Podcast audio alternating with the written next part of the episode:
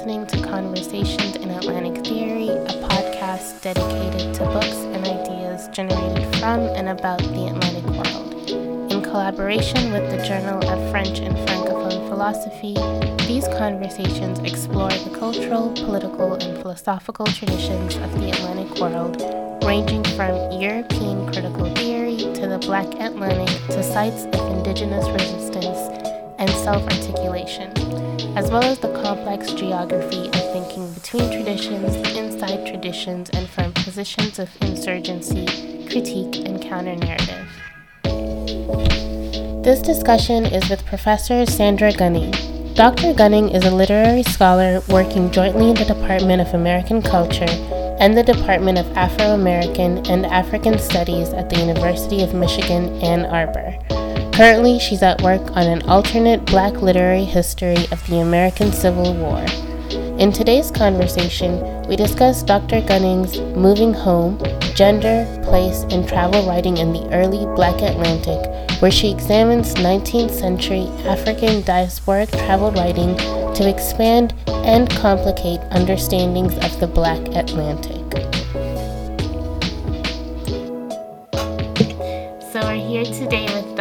Thank you so much for joining. Thank you. Uh, so, before we delve into um, your book, I wanted to start by asking you the origins of this project. So, a sort of invitation to narrate us how you came into it, what sort of concerns, personal, ethical, and philosophical, drew you to the questions in moving home. Uh, thank you for the question. So, I'm um, a Jamaican immigrant to the US. I've been here over 30 years. My mother's family um, were Lebanese immigrants to the Caribbean, not just to Jamaica, but I'm from Jamaica, right? There were immigrants from um, the Middle East around World War One, first to Haiti, and then they moved to Jamaica.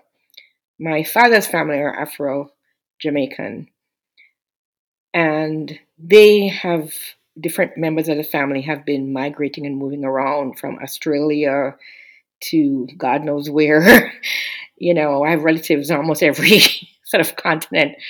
Um, so I kind of, you know, even though my my training and my you know early publications are would be firmly in the context of African American studies, there's a part of me that's always thought globally right? And in terms of different notions of what African American might mean. And I actually don't see a division necessarily between African American studies and diaspora studies as somehow completely two different things, and you can't, you know.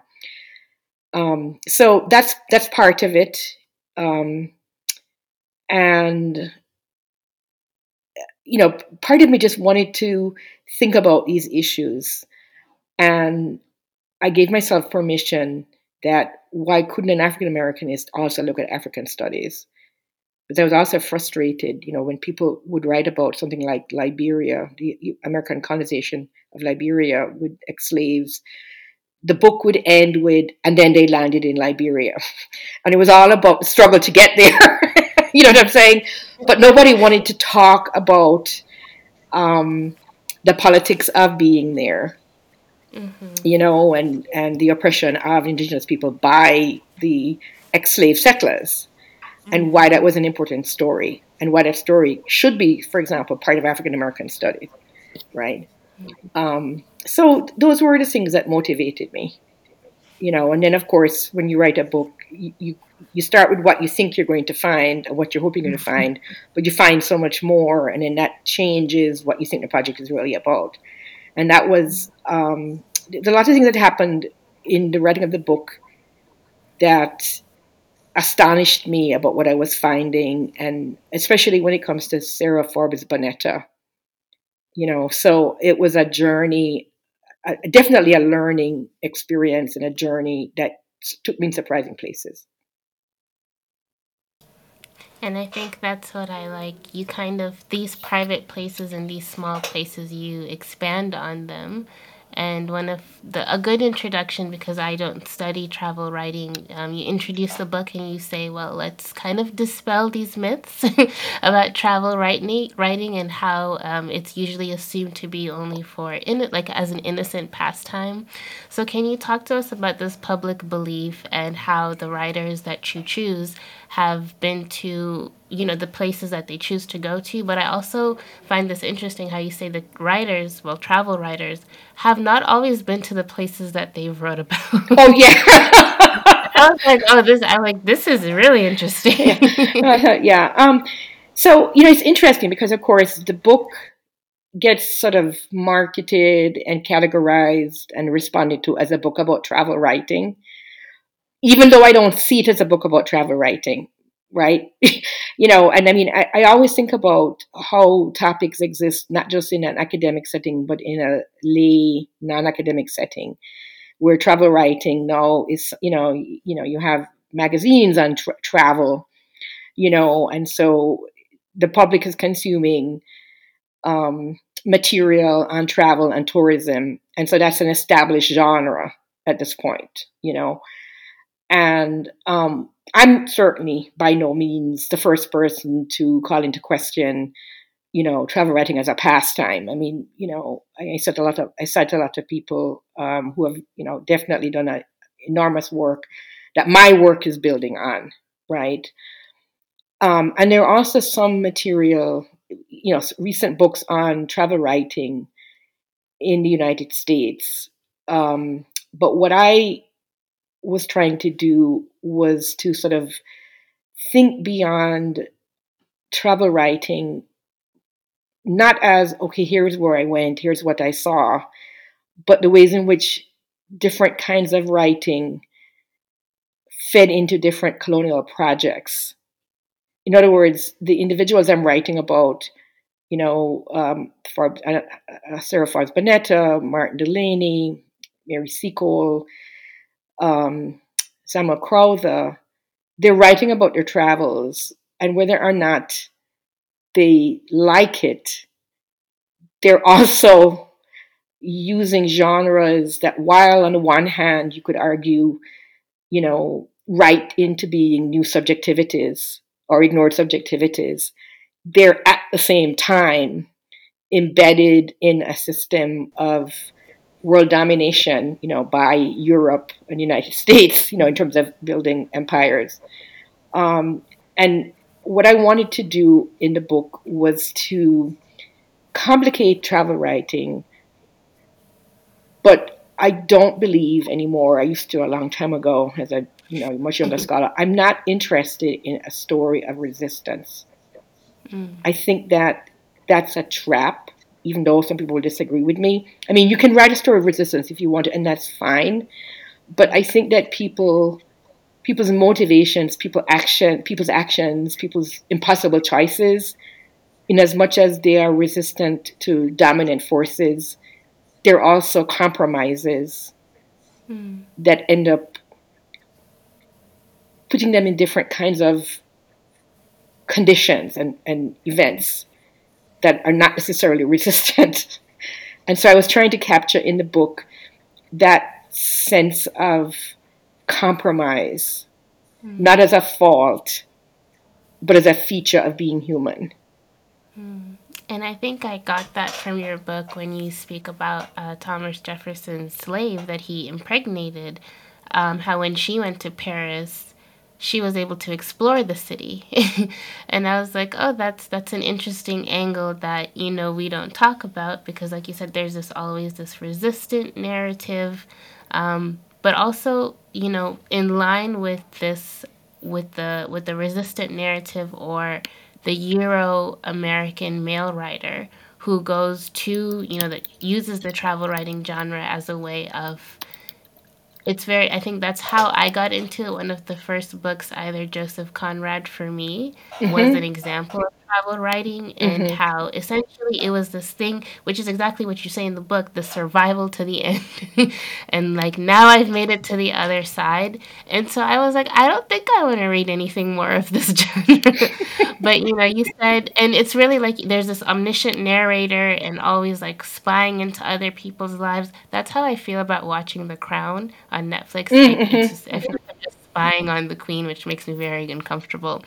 But, you know, speaking to, can you speak a little bit about how these authors that you use, like Mary Seacole and Crowther, they claim the genre of explore of explore Exploration. narrative and exploration, not just outside, but also inside. I don't know if I'm mistaking it, but there's like this inner exploration as Yes, well. yes. Um, so people you think usually think of travel writing, especially. I mean, okay, so people like Mary Louise Pratt, etc., have talked about, you know, you know, innocent travel writing of the past, and the way that that's part of a colonial, a colonizing discourse. Even if it's just, I just went to this one place and here's what I saw and here's what I ate, right? Um, what I was fascinated by with just you know reading different material was the ways in which you know you know with African American studies, for example, not just just one thing. You know, there's the assumption that we have to build a parallel canon that matches the white canon. Oh well, if the white people did this, we do the same thing. You know, saying so we you know, this is alignment.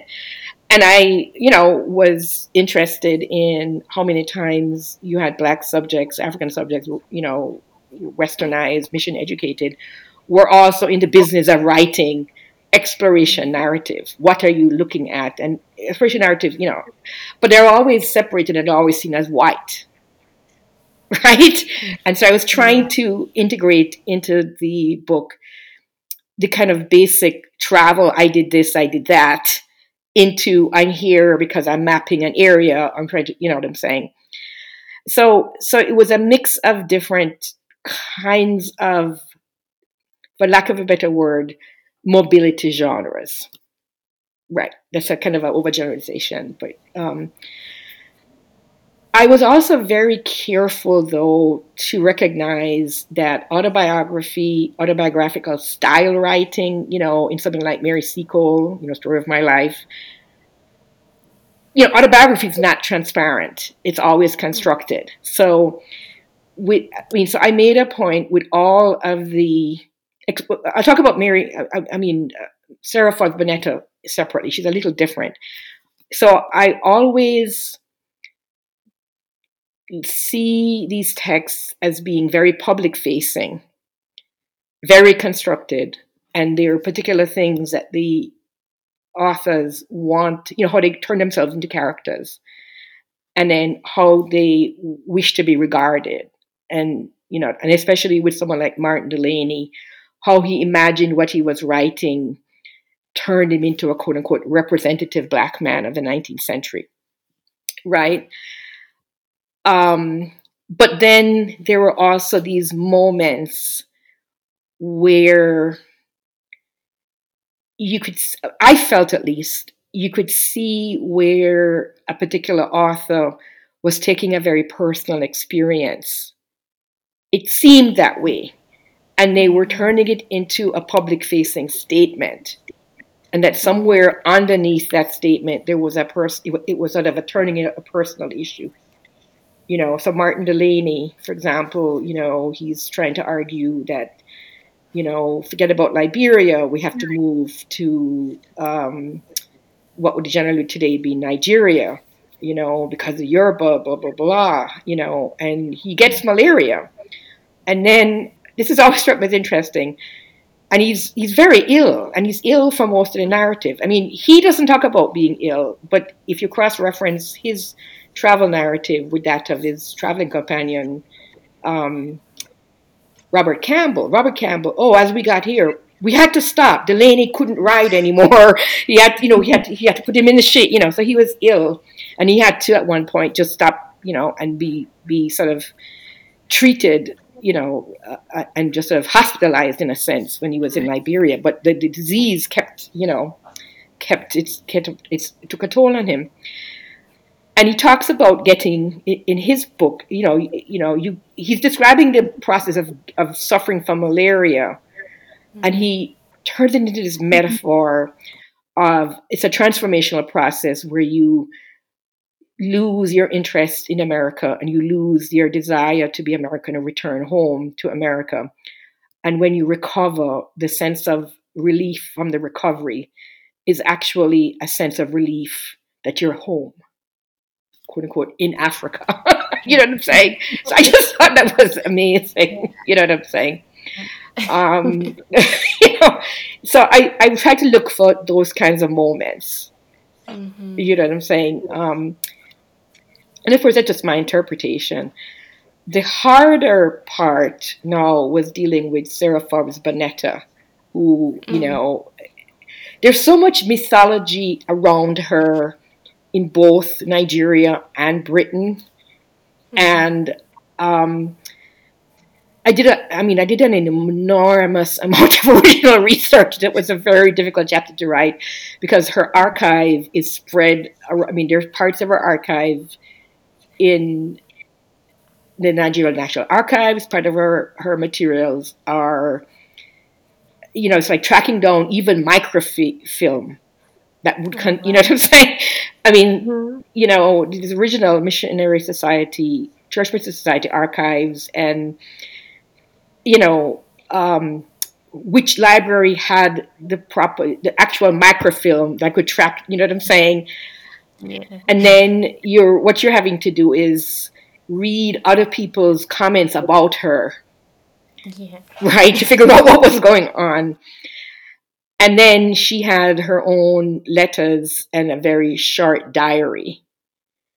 Right? And again, I don't want to read them transparently. Oh, okay, she's not feeling well. This means this and this and this. This is what she really thinks. Because, of course, in the 19th century, people knew their diaries were read by other people. they knew their letters were collected and you know and in fact the cache of family letters after she died there was a cache of family letters and writings and they got passed around in her family. This is my conjecture. Until they finally were auctioned and then this uh, late um, uh, African American sort of young adult writer, and I, I'm blanking out on his name now, I'll get it in a second, um, bought the letters mm-hmm. and just kept them. It's like, you know. and, and, you know, Never and then. Sorry, what? Never did anything. Well, he wrote, he wrote um, a book called At Her Majesty's Request, which was a um, Walter Dean Myers, that's his name. Mm-hmm. And it's it's a very I would say it's maybe a a, a children's book, um, and it he used some of the letters that she had written to fill out her life. You know, she had been um, a slave in what's now Benin, and she was a child, and one of the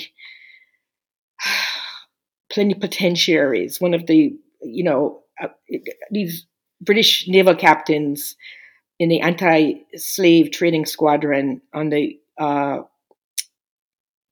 Atlantic side of the African coast. Part of their job was to negotiate to end the slave trade the, on the continent.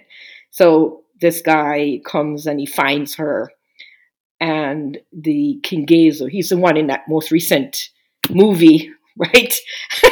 about the Amazons, right?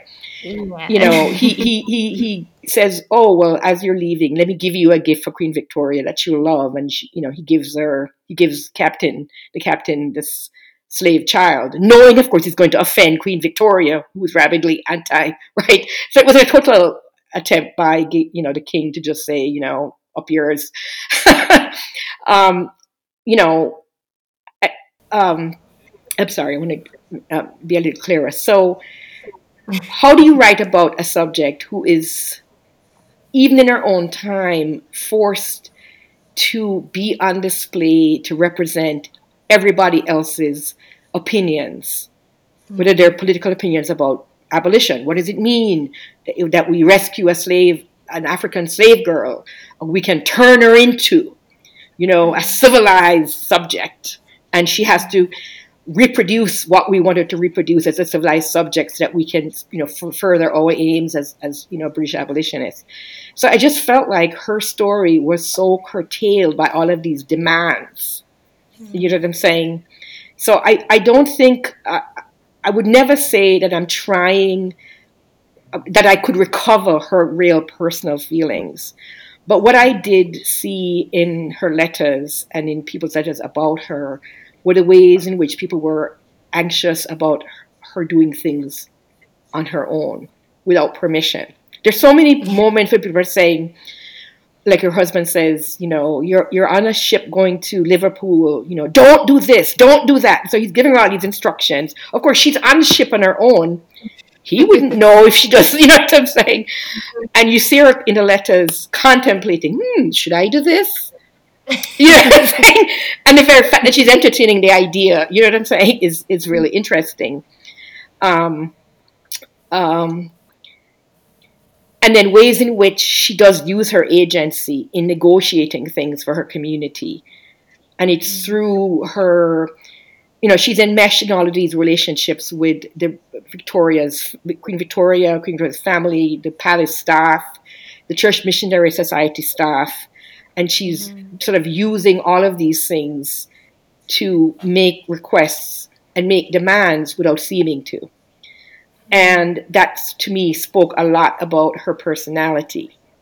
But I would never say I know her, who she really was. So I kind of want to steer readers away from that because we never know. But you can mm-hmm. see glimpses mm-hmm. in that context and it's always that these letters and these diaries are they were a private space that we now have access to. But but um, you see um, but they're not private though. Well yeah but st- but private in the sense that between when she was writing this the the genre it was that space for women oh yeah yes. share their thoughts before everyone else got a hold of them. But yeah, even yes. though in the sense that they're not private, but there was that one moment when they're sitting down and writing that letter. Yes. Um, yes, and I mean, and it is a mix of the private and public. You know what I'm saying? Mm. Um, That's actually interesting. Well, now I have a question. So, when are you also suggesting this idea that when they're writing these letters, we think about them as private. Maybe like kind of because it is a myth probably, but understanding that they're writing these letters and they sort of know that as they're writing that this is also public. Is that okay? Yes. So, you know, certainly at different points it wasn't just maybe her, but you have people publishing their letters. Mm. So the letters become a public statement about oneself. I mean, if I'm thinking about um, oh, who wrote Amazing Grace? The former slave trader turned minister. Um, uh, he'll he'll come back to me in a minute. I'm you know um, I'm looking it up as I'm talking to you. um, the, the hymn, right? But the point I'm getting at is, um, you know, in the 18th century, people are publishing their letters mm-hmm. um, to, to, to to, to and you letters to family members, you know, and talking about things that are deeply moving, you know, but they're there also on display publicly. So you see the emotion on display.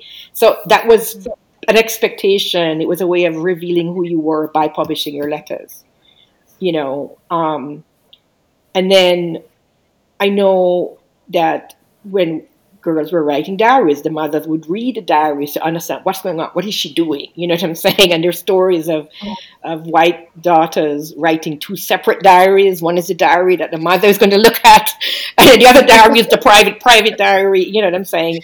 So this sense that women are writing, and you're right, they do sit down and they're contemplating things, but they're also aware, you know, of the writings being scrutinized or letters. You know, you you you giving a letter, you give it to you know. You think about Pamela, right? Mm-hmm. the novel, insert novel by Richardson, where you know, the letters are passed around and you give it to the servant to give it to somebody else, you know, and it gets intercepted and, you know, that kind of thing.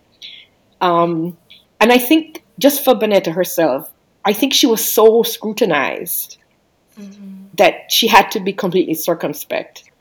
You know what I'm saying? And the number of times, I'm sure she loved her husband, but the number of times he would give her these rules when they were away from each other. So she's in Britain. She's you know she's having her son and she's lying lying in in Britain. And he's writing to her and telling her don't do this. Don't go out. Don't don't, don't talk to these people you know? And it's interesting but the letters from from other people turn into these the evidence of helplessness mm. you know it's this command but it's a command that you are never sure will actually would have been followed you know what I'm saying? And in fact, she didn't follow some of the commands. It's clear from other things she was doing. And so the letters also become a way in which it sort of reveal the helplessness of her caretakers when she's on a journey and when she's an adult and she's on chaperone because then she has to make the decision whether or not to follow. And that again speaks to personal politics yeah. and the sense that she, you know, how is she able to show agency? Mm-hmm. even as she's, you know, she's her letters, everything she's written. If you read it, it's absolutely, you know, character-wise, there's no reproach. She's an excellent mother. She's an excellent wife. She's an excellent Christian. She represents everything that people expect of her in in the actual, you know, private papers. And yet, if you cross-reference everything, you start to see, even in this excellent public face, you know, there are ways in which she's pushing back yeah. It took me a long time to think that through and to argue why this would be travel writing. But I think if it's re- if if you think about it as writing that's produced in this context of travel, not for not for enjoyment, but she's mm-hmm. sent all over the place because her husband wants her to be on tour in Britain to show the world how much money he has and how successful you know, colonial subjects are in Lagos. The Queen sends her to Sierra Leone because, you know, well, she has, by then, she's developed um, pneumonia, uh, uh, tuberculosis. So the idea is mm-hmm. whether it's better. But then she's, there are these slew of letters. How is she behaving? What is she doing? You know what I'm saying? And so there's this attempt to track her as well because when you and I think that's another question I have this policing of women's bodies yes. in yes. and now I'll correct myself instead of saying tra- I feel like saying more mobility writing in this genre of mobility because it you know it also but it's this policing um, that we really need to like look at a little bit different but can you speak to that the gender difference of yeah um you know it's, it's interesting because um, if if you look at the, the, my so my chapter on um, Mary Seacole is mm-hmm. is had a, yeah. you know, it's an interesting history that I have with that chapter because it was one of the first things I wrote and I published it in an article. And in Jamaica, Mary Seacole has always been seen as a heroine, you know, and there's a dormitory at the University of West Indies named, you know, mm-hmm. Seacole Hall. And so I grew up hearing about Mary Seacole. And then, you know, there's a kind of resurrection or an attempt to, you know, exert in Britain by Afro Britons, Britons of color, that Britons of color matter. So she's one of the figures who gets chosen as a kind of a representative figure of being a person of color and British. And then there's a whole bunch of mythologies around her there, right? And what is interesting is, to me, there's long been this policing of Black women and sexuality during the age of slavery. They're abused, they're raped, you know, their sexual agency is is warped and taken away from them, and they have to do all kinds of somersaults to try to exert control. Um, and you know early black feminists I mean, meaning the early part of the 20th century into you know the 80s and 90s are trying to say well we're not going to talk about sex you hmm. know, because they they have to be protected. Mm-hmm. But of course, as people like Farah, Jasmine Griffiths, etc., have said, yes, but they, they're still sexual. And if you don't talk about sex, then you then you are actually denying a part of their humanity, hmm. right? And hmm. so what I wanted to talk about in that chapter, you know, was the you know uh, uh the title "Traveling with Her Mother's Tastes," and her mother, just like her, was mixed race hotel keeper, and you know some of these mixed race hotel keepers were the mistresses of white men who freed them and left money for them, or they were the children, you know what I'm saying? And they may or may not have been involved in prostitution. They may or may not have, you know what I'm saying? And it's not that I'm trying to highlight this as a fault or to say, oh, Mary Seacole was loose. She was a. But, but the idea is what is the reality that she's coming out of where women like her in the Caribbean are using everything at their disposal. And if they're in situations where they are, are made to be sexual laborers, mm-hmm. what are they exacting from the people who force that labor out of them? And the fact that so many of these women, after, you know, in old, when they got older, had money now to do whatever they wanted is something that you need to pay attention to. So, so what is hilarious is, um, you know, uh, I mean, I had correspondence with a, this woman in Britain who's like, "How dare you talk about those things?" You know, you know, you know, and and the fact that you're listening to rumors that she had a daughter out of wedlock, and I was like, but that was a reality. I'm saying, and rather than pretending Mary Seacole is a saint, can we imagine her in her context and what she had available to her and how she used it? Mm-hmm. Right? And you that very clear because you said he was responsible for her own survival. So, what does that all entail in? to be a saint, you know, quote unquote, in this particular context and time. It, you know, it's yeah, it's something to poke holes at. and you know, and I think two things can coexist at the same time. It doesn't mean that she um doesn't mean that she was like you said just loose all over the place, but also having to de- survive on her own terms because I like that you did talk about and I did have that question for you for Mary Seacole in terms of like this financial um, autonomy that she how did she do that and what were your findings that like that journey you went through of having to sift through that material you know? I mean i think that you know i don't i mean she was never rich. She mm-hmm. was never wealthy right? I think there were many times that she was just probably hanging on by her fingernails but i feel as if when she would you know she made a point in her in her um, travel narrative autobiography to say you know, I never charged the the poor, you know, rank and file soldiers for anything. When I was in the Crimea and I was helping them, they got everything free. I didn't charge, but I charged the officers.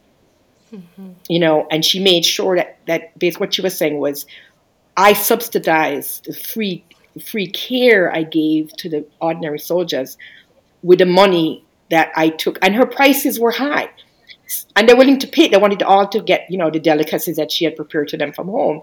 But she was very, you know, upfront. They can afford it, you know. And I mean, there, there's a uh, one one sort of white woman who was there talked about her usurious prices. You know what I'm saying? Which is sort of really interesting. But she was clearly aware that you know money mattered, and how could you shift the money around from different contexts in a crisis situation. Mm-hmm. You know what I'm saying? So that is something that also doesn't make her a saint because she was taking advantage of one population in order to help another population. Yeah, but I think how capitalism works. Exactly, but, but, exactly. But I think that that's part of her genius, and that's what made her who she is. You know, you talk about policing women's bodies. I see the attempt to turn these individuals, historical sub, sub, you know, subjects into that's also policing. Mm-hmm. You know, we don't want to know all of these more, you know, for lack of a better word, compromising details because it's going to tarnish the image. And if you tarnish the image of Mary Seacole, you're tarnishing the image of all people of color in Britain. of course not. You know what I'm saying? So, if anything, I can't claim to say this book is about their real lives, but it's about, if anything else, it's about the conditions mm. that produce the kind of public facing, you know, self characterizations that show up in their texts if that makes any sense. It does. And another um, person I also want to touch on was what were your first impressions about Crowther?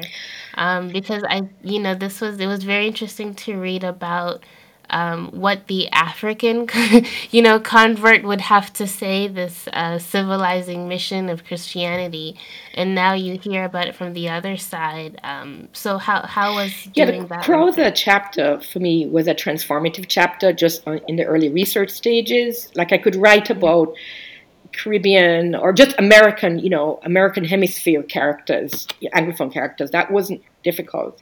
And of course, I'm a feminist, so you can talk about women but I knew if I was going to write about Crowther and any other man, I had to think through a gender lens. Yeah. And of course, i w- I'm not an Africanist. so mm-hmm. it, it, I had to do a, a ton of research. I had to educate myself not just about, you know, pre-colonial, specifically Nigeria and Sierra Leone, and the different policies in the Brit- Britain and the whole, you know, the, the impact of the Church Missionary Society, so I had to enter a world that I was not familiar with. Now I had colleagues who were, you know, in African studies who were really helpful, but of course, you have to sit there, mm-hmm. right? they can't do the work for you. And I didn't know what I was going to find. I didn't, I didn't, you know, but I said, let me just trust the process and see what's mm. there. And then um, a lot of Crowther's speeches and, you know, letters are reproduced in various biographies and articles about him. But I decided to actually go back to the actual source to look at the manuscript. I did pay a, pay a visit to University of Birmingham, where all of his materials are in the archive. But you can also get facsimile copies, you know, on microfilm. So I did some of that work with facsimile copies at the Library of Congress, and then I also went to find if there's anything else that didn't make it into the microfilm. And of course, there were some, you know, bits of ephemera that were interesting.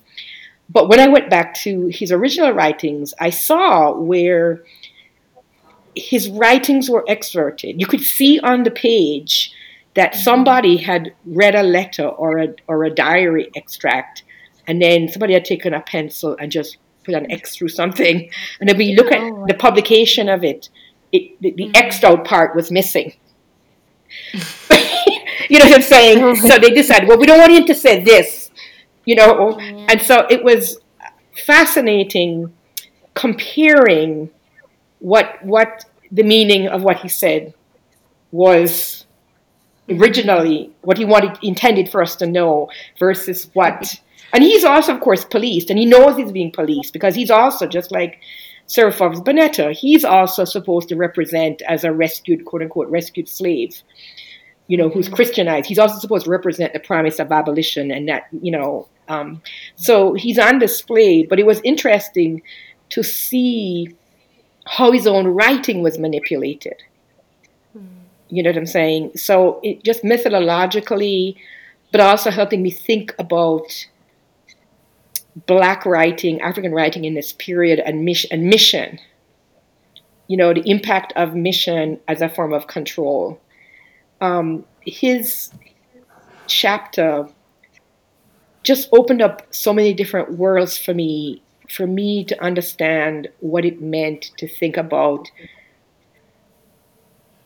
sort of West Africa and the Americas in the same moment. And I don't think there's enough of that there mm-hmm. people do that work when they look at sort of post-colonial movements mm-hmm. or independence movements and black power movements in the 20th century or black lives matter you know and how it gets expressed in different parts of the african diaspora but nobody goes back to the 18th century or the 19th century i'm saying and thinks through that because the assumption is everybody is a slave Yeah.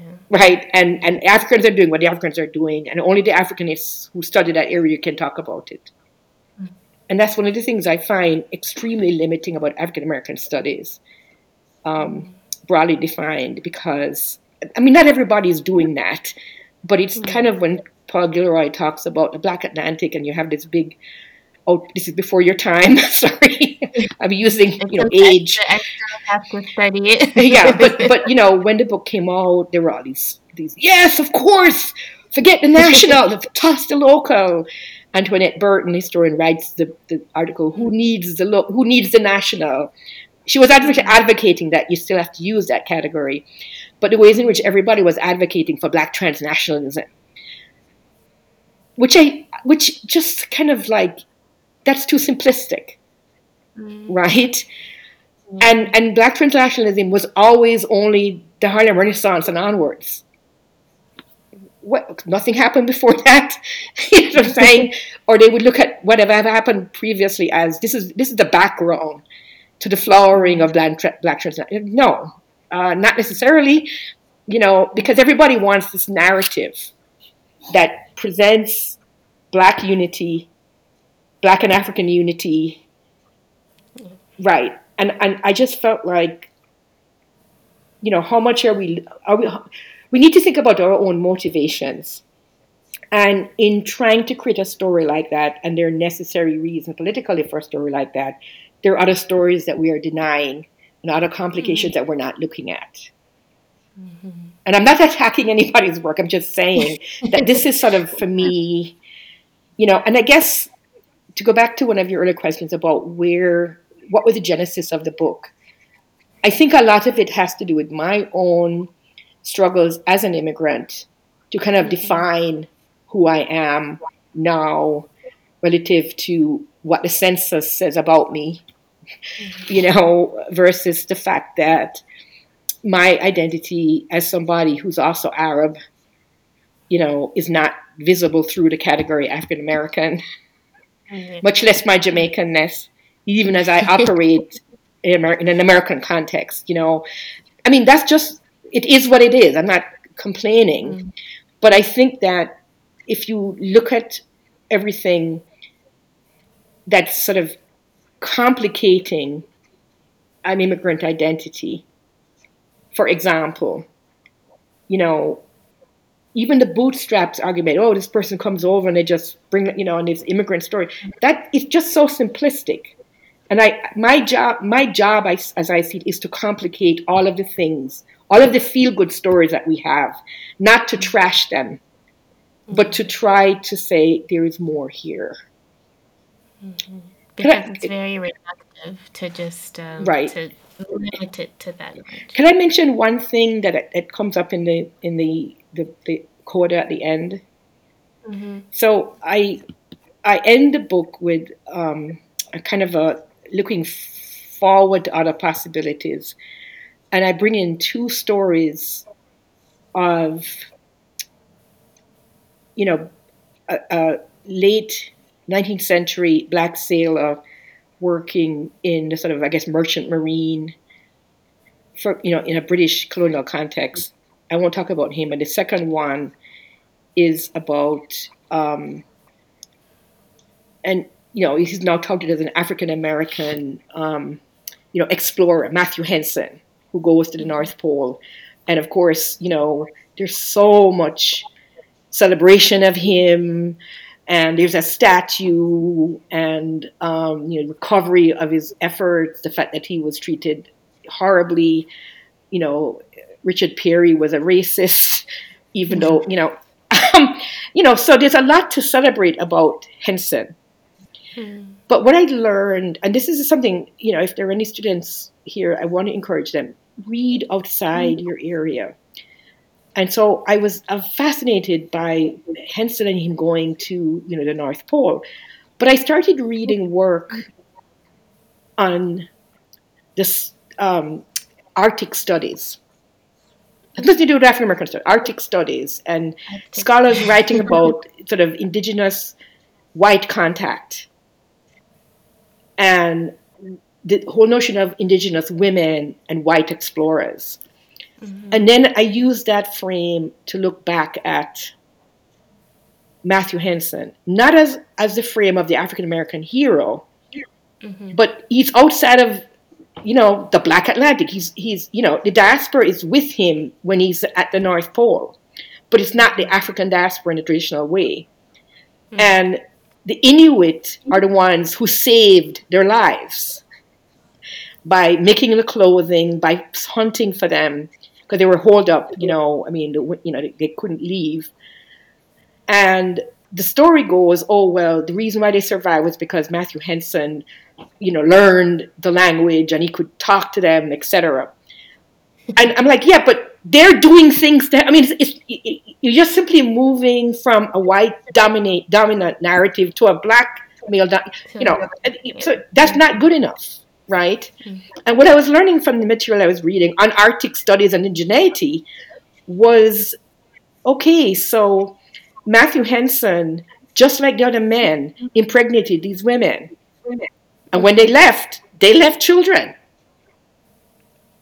So how you how do you think about that and how do you think about these women whose voices are not there? And what struck me, if you look at the end of Henson's story, you know, Negro at the North Pole. So he has a list where he names every single indigenous person that he worked with, which of course is a tribute to them, you mm. know, and you know, that's amazing. But if you turn the page, the next thing is an ethnographic account, which is incredibly racist. which is exactly what you know the French did to the West. So it's it's like a reproduction of just everything once again. exactly, and I I think that there's a lot more there that needs to be explored, and it means going outside of African American studies, because now you're dealing with issues around indigeneity, dealing with issues around a different kind of landscape other than the African continent or the Caribbean you know what I'm saying? And so that's something I'm going to follow up on. But I think that this is what I mean about African American studies. There's things in African American studies where you need to look at it from a local perspective. You need to look at local struggles mm-hmm. and local, you know, traditions, etc. And that's fine. But I think you also need to push against the boundaries that make it only local. And somebody like Matthew Henson, for example, he's he's a, a hero, you know, in an American context. Yeah. But what does it mean when he's dealing with indigenous people and he's an American? Mm-hmm. Just like the, the white Americans. It's, it's not a simplistic American because he's black, but they're all outsiders. Mm-hmm. That makes any sense. no, it makes perfect sense. And, you know, um, you do speak a, a little bit about that, like the contacts when the traveler goes to these other places and what does that look like, right? Um, but I guess the next question I have for you is you've mentioned a lot, of course, over the past, just just so much that fills in the understanding of how you posited, you know, your your argument the way you did what is something you would want readers to take away if you've I don't know if you you when you were writing this book you were like, "Oh, I have a specific audience in mind," or but what's something that you want? Um what what two things. I mean, I always write with students in mind. Mm. Some undergrads probably I probably wouldn't give them parts of my book to read because they were like, "This is really boring." but so speaking for graduate students, I'm very old fashioned, and you know, a friend of mine talked about there are two different models of scholarship, and this is going to offend some people. Maybe it's a joke, you know. There's the industrial model, and then there's the postmodern. The the industrial model is you're toiling in a library and an archive, and you're spending hours and hours and hours, and then the post the postmodern is that you come in and you give a talk about the circus or something. You know, you just sort of it's a performance. I mean, I am old fashioned in that sense because I do think that there's a lot there in archives and in material that people say, oh, that's the past. Um, so, what I was hoping to do is to provide a model of scholarship for students where, you know, it, it's, it's, it's not you shouldn't aim for, I'm going to toss out Foucault, I'm going to toss out people who wrote before 1950 because that's just not relevant. They're all relevant, right? You, and you can't get all of that information now, but after um, you know 30 plus 35 years, I've built up a huge you know, storehead in my head. So I might have begun in one limited place, but you always want to expand right? And so it's a sense of what can you do with what you have. You can't know it all in the beginning, but over the course of a career, you know, you have to be building and expanding, and you have to be able to create sources in your footnotes that people can follow so that they can know where you came from because that's building the next generation or building bringing in readers so that they can do maybe research inspired by, even if they, don't agree with you, it's in research that can respond to what you're doing. Yeah. I think the other section, the other thing was to talk to African Americanists and to try to suggest the value in thinking as an African Americanist about not Africa in quotation marks, not Africans in quotation marks as those people who live over there, but of, of people with individual, very complicated, like Crowther, very complicated sort of personal and ethnic histories, mm-hmm. right? Um, and the ways in which you could compare and contrast that with the very equally complex subjectivities, let's say in the United States, you know, yeah, in the pre sure. pre-war period, and to suggest to people, look, it's okay to do this research. I'm not claiming to be an Africanist, but I'm benefiting from and drawing on and learning from my Africanist colleagues to try to look back at my own field and find ways to think and, and see new things. So that would be the audience. And I'm and I guess I also in the book I'm gently trying to push back. I hope this came out against just opting for the feel good narrative of resistance. Mm-hmm. Mm. These people I write about, you know, Robert Campbell, um, Martin Delany, Mary Seacole, Nancy Prince, they face tremendous pressures. I mean, getting food to eat, you know, just sort of finding lodging, right? Especially if you're if you were a woman dealing with immense racism. So, of course, they're survivors. Of course, they became experts in resistance. So, I'm not denying that. But I also want to treat them as humans and to kind of see what we can learn from the things that they got wrong or, or what we today would consider wrong. Mm-hmm. You know what I'm saying? Whereas for them, it might have been just the right thing to do. And I think that goes with understanding the context, right? But even when we put those two words together, feel good resistance, which I mean, we all enjoy to a certain extent, but then we really need to it's a it's a question towards ourselves why do we enjoy a feel good well i mean because you know you look around politically and things are crappy you know you look around you know um you know police brutality towards black bodies and so you want something that gives you hope you want something that says resistance is possible and and that's a natural impulse and it's a worthy impulse mm-hmm but I think that we need to recognize it as an impulse for a particular, to help in a particular context. It can't be the only, um, hmm. you know what I'm saying? It can't be the only um, narrative. The only, you know, you know it, when I was in grad school, um, you know, there was a joke, especially in the generation after that, that whoever the person you write about was, that person had terrible sufferings against all odds. They turned everything around. And then they, at the end, and then they were resistant at the end. And there was this resistance thesis, no matter what this person was going through. And at the end of the essay or the talk, and then they resisted. And then, you know, and and I participated in that. But I've also learned, well, you know, that's that's a that is part of our response, and it's a necessary part of the response. But we also have to, in addition to it, not replacing it, but in addition to it, also ask other questions that make things more complicated. So I'm, you know what I'm saying? So it's it's yeah, in addition, side by side. And so, where does this, uh, where did this project leave you? Did it leave you with new curiosities, sensibilities, different directions?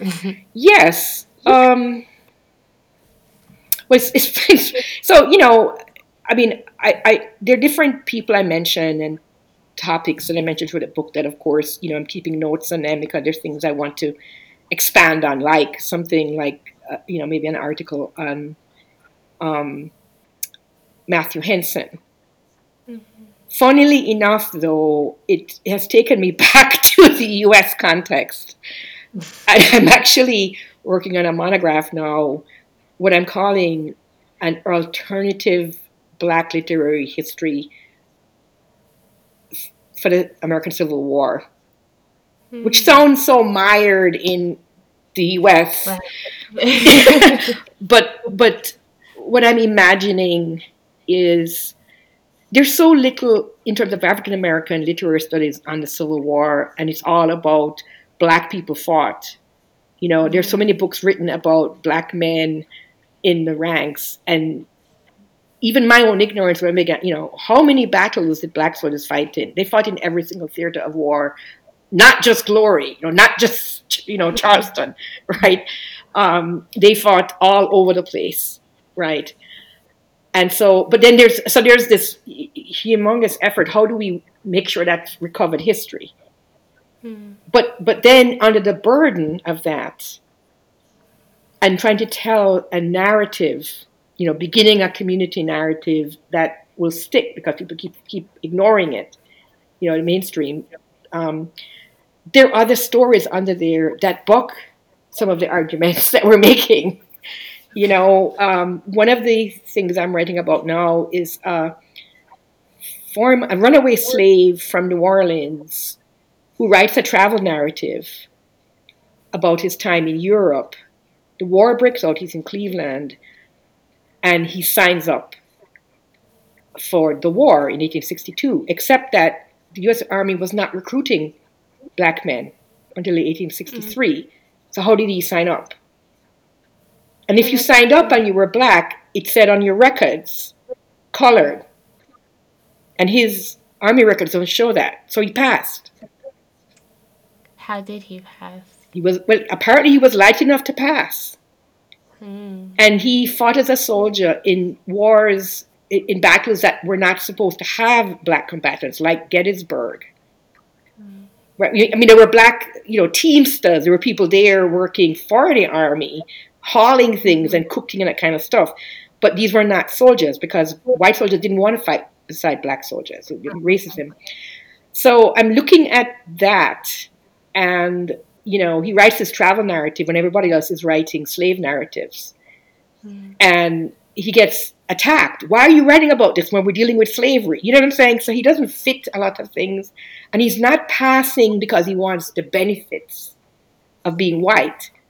You know, he went through excruciating experiences horrible battles. And in the end, he has a facial wound where he can't even eat afterwards. Mm. So it wasn't like passing for white gave him some positive, you know, it was it was horrible, yeah. right? Went the other direction than what usual the narrative right. is. And you can only imagine that, you know, in Cleveland, a lot of black men were begging to fight, and they were told, no, you know, we don't, we're not getting black men because the white soldiers don't want you. Plus, you're lazy and you're going to mess up the, you mess up, mess everything up. So I could imagine him joining up because he wanted to fight against slavery, and this was the means to do it. Hmm. And that's not the narrative we usually think about. So what I'm trying to do in this new project is is it's, it's the same impulse to to look beyond, you know, um, positive lessons or inspirational things, and to try to look at nitty gritty things that we don't know how to make sense of because it doesn't fit a certain narrative that we've come to expect or a tradition of black resistance. And so, and I think this guy was queer. on top of all of that. So, you know, um, it's taking me in brand new directions, which is what I like. And I didn't know, you know, I'm not a Civil War buff, but man, do I know a lot more about the Civil War and all the battles and the equipment and the strategies and the environmental history of the Civil War. So, you know, so it's, it's the same impulse, even though it's different materials. Well, we would love to have you back on to speak. I mean, I'm I have questions already, but um, I think that is just um, it, that's just very. There's so many things you said in terms of like as even myself as a graduate student, right? Like how I should be approaching my graduate work and focusing on that nitty gritty, even if it's not neat, it's messy, but that's where I feel like that's where hu- humanity is. It's that in that mess um, so we're really looking forward to having you back on to speak about this next monograph. No pressure, you okay, know. well, I I I, I, I, I thoroughly enjoyed the conversation. I am honored that you decided my book was worth talking about. and um, if I, you know, inspired anybody or got anybody thinking about anything, even if they want to critique my book, that's absolutely fine as long as it's a dialogue. So I really appreciate the opportunity. Thank you so much, Dr. Gunning. Thank you, you